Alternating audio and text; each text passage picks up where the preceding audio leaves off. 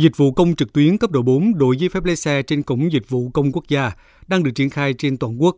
Tại tỉnh Quảng Ngãi, Sở Giao thông Vận tải cũng đã sẵn sàng điều kiện phục vụ người dân trong việc làm các thủ tục đổi giấy phép lái xe trực tuyến. Người dân chỉ cần ngồi nhà gửi hồ sơ trực tuyến đến cơ quan giải quyết thủ tục hành chính và nhận kết quả qua bưu điện.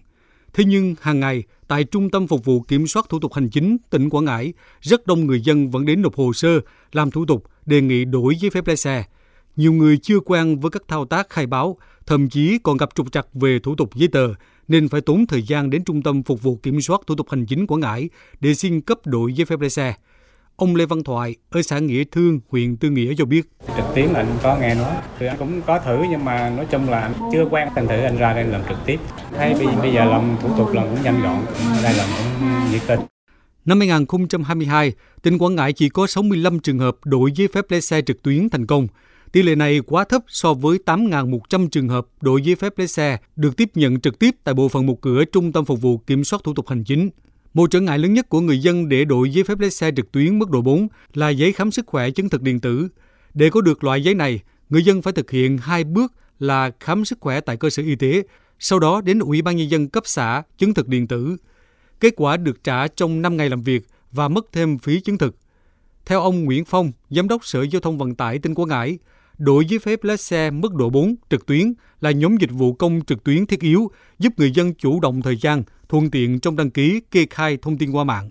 Sở Giao thông đề nghị tuyên truyền cho mọi người dân hiểu rõ, tiếp cận được Internet. Mức độ trực tuyến này nó có lợi cho người dân như thế nào. Mấu chốt ở đây nữa là phải cần có sự phối hợp chặt chẽ giữa ngành giao thông và ngành y tế. Khi khám sức khỏe cho người dân đến đổi giấy phép lái xe xong thì tích hợp luôn lên cổng dịch vụ công của quốc gia. Có như thế thì chúng ta sẽ thực hiện thành công trong việc cấp đổi giấy phép lái xe trực tuyến mức độ 4. Thành phố Quảng Ngãi là trung tâm kinh tế chính trị của tỉnh Quảng Ngãi. Địa phương này hội đủ các điều kiện thuận lợi đi đầu trong lĩnh vực chuyển đổi số. Đến nay, thành phố này đã công khai 48 thủ tục hành chính dịch vụ công trực tuyến mức độ 3-4 thuộc thẩm quyền giải quyết của địa phương. Thành phố cũng triển khai thực hiện tốt 25 dịch vụ công thiết yếu theo đề án 06 của chính phủ. Chính quyền thành phố khuyến khích công dân tổ chức nộp hồ sơ trực tuyến qua mạng để thực hiện các thủ tục hành chính mức độ 3 và mức độ 4. Ông Trà Thanh Danh, Chủ tịch Ủy ban nhân dân thành phố Quảng Ngãi cho biết, năm 2023, địa phương tiếp tục đẩy mạnh cải cách hành chính, hướng tới xây dựng chính quyền số, đô thị thông minh để cung cấp các dịch vụ thông minh cho người dân doanh nghiệp dựa trên hạ tầng số và dữ liệu số. Chuyển đổi số thành công thì vấn đề mấu chốt là dữ liệu. Thành phố cũng đã tập trung số hóa thông tin tài liệu lịch sử để hình thành các phong lưu trữ theo các nhóm chuyên đề về quản lý nhà nước. Trong đó lĩnh vực đất đai là lĩnh vực quản lý đô thị. Thì hai cái nhóm dữ liệu đó là hai nhóm dữ liệu rất căn bản. Phần lớn thủ tục hành chính các công việc nó đều tập trung vào hai lĩnh vực này.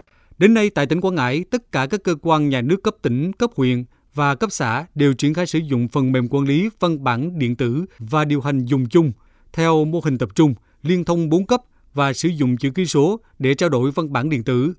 Toàn tỉnh đã liên thông văn bản điện tử giữa khối đảng và chính quyền, tạo thành quy trình xử lý chỉ đạo điều hành xuyên suốt, nhanh chóng kịp thời.